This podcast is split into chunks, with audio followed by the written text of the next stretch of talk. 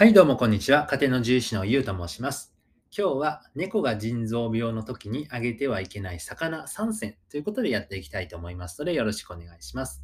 この番組は動物病院に10年近く勤務している獣医師が作っております。はい。えー猫ちゃんの慢性腎臓病っていうのは非常に多い病気ですね。猫ちゃんの3頭に1頭以上がなるっていうふうにされています。えーそして、まあ、食欲も落ちてくる病気なので、食欲との戦いだったりもするんですよね。はい。なので、えー今日はですね、えー獣医師として、えーまあ、おすすめできない魚について解説をしていきたいと思います。まあ、獣医師としては、あの、両方食だけをおすすめしてはいるんですけれども、まあ、これはあげてはいけないですか？これはどうですか？っていうふうに聞かれることも多いんですね。なので、まあ、獣医師として、何回獣医師として言うねんっていう感じですけれども、まあ、猫ちゃんが慢性腎臓病と、慢性腎臓病の時に、あの、あげた方がいい食べ物を、あの、推奨するってことは、あの、できないんですけれども、あの、両方食以外は。ただ、逆に、まあ、あげない方がいい食品っていうのは結構あるんですね。で、それは腎臓に悪い食品。まあ、もうちょっと言うと、リンっていう成分が多い食品なんですね。まあ、アイリスっていう猫の腎臓病で最も権威のある国際的な団体もリンの制限を推奨しているので、はい。なので、リンが多い食品は、まず間違いなく、えーあげない方がいい、あげてはいけない食品だと思います。なので、まあ、第3位から発表していきますけれども、第3位は干しエビですね。エビ類はリンが多いんです。で、他には、あの、桜エビとか伊勢エビとかですね、車エビ。まあ、伊勢エビ食べる猫 ちゃんはまあいないと思うんですけど、はい、ね、僕が食べたいですね。はい。でまあ、ちなみにですね、生のエビはあげないでください。はい。生のエビもあげないでください。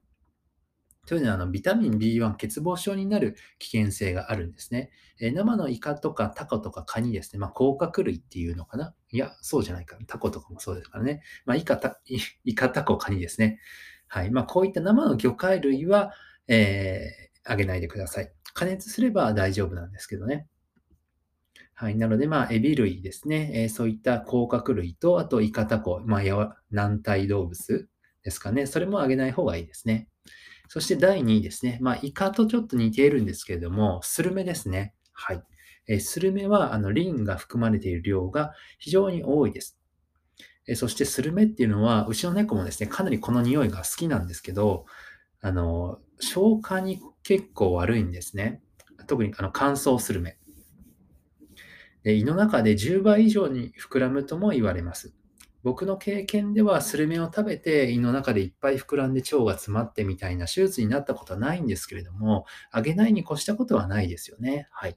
リンも多いし、え膨らんで胃や腸を詰まらせて緊急手術になる可能性もありますので、えスルメはあげないようにお願いします。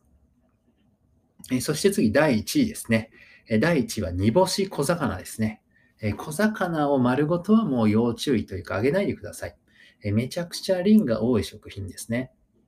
まあ、他にもですね、まあ、煮干しとか小魚以外にも、シラスとかシシャモとか、イワシとかイカナゴとかワカサギとかアユ、こういったものは僕調べた限りではリンがめちゃくちゃ多かったです。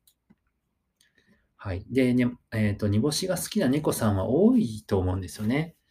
ただですね、こういったリンも多いですし、あとはカルシウムなどのミネラルもめちゃくちゃ多いんですね。まあ人間にとってはいいかもしれないんですが、猫さんにとっては多すぎるとですね、結石ができる。膀胱結石とか尿管結石とかできるリスクも、えーあり得ます。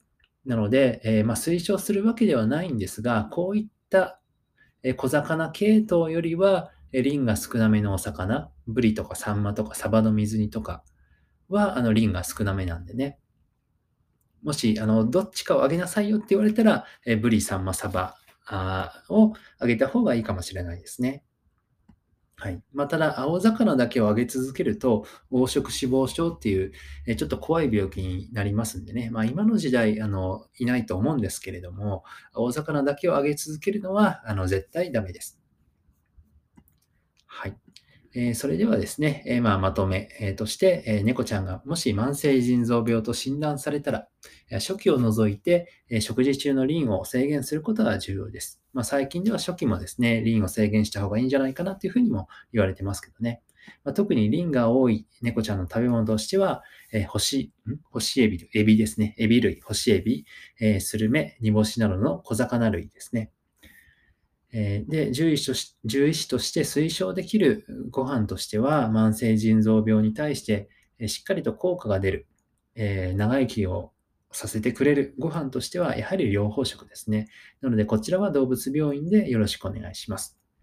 え、食べてくれない時もあると思うんですけれども、その場合には、ま、何種類も試したりとか、ゆっくり切り替えたりとか、えー、鰹節をまごく少量まぶすといった方法で、えー、療法食にですね、えー、切り替えてもらえるといいかなというふうに思います。ああとはですね、あの、子猫の時の食べ物っていうのが実は結構重要で、実は猫ちゃんにもお袋の味っていうのが存在するというふうに言われています。なので、あの、まあ、末期、あの、もういよいよの状態でね、だいぶ高齢になっていろんな病気で弱って、えー、もうどんなご飯も食べたくなったっていう時にですね、えー、子供の時にあげてたご飯をそういえばと思ってあげたら食べたっていう猫ちゃんもいます。なので、まあ、子猫の時からですね、まあ、いろんな一あの一種類だけのドラあのフードを食べておくよりは、え小さい頃からいろんなフードを食べてた子の方が、え将来ですね、えまあ、襟好みをしにくくなるっていうようなあのデータというか、というふうにも言われてますんで、はい、あのもしまだ子猫の場合にはそんなふうにですね、あの、まあ、食わず嫌いをせずにですね、いろんな種類のご飯、ウェットフードもドライフードも、えードライフードもいろんな種類をあげてもらえると、将来ですね、えー、まあ、よりいい治療に結びつきやすいかなというふうに思いますので、もしよければ、あ、実践していただけるとありが、うん、幸いかなというふうに思います。はい。まあ、以上、参考になれば幸いです、えー、今日もご清聴ありがとうございました。じゃあ、バイバイ。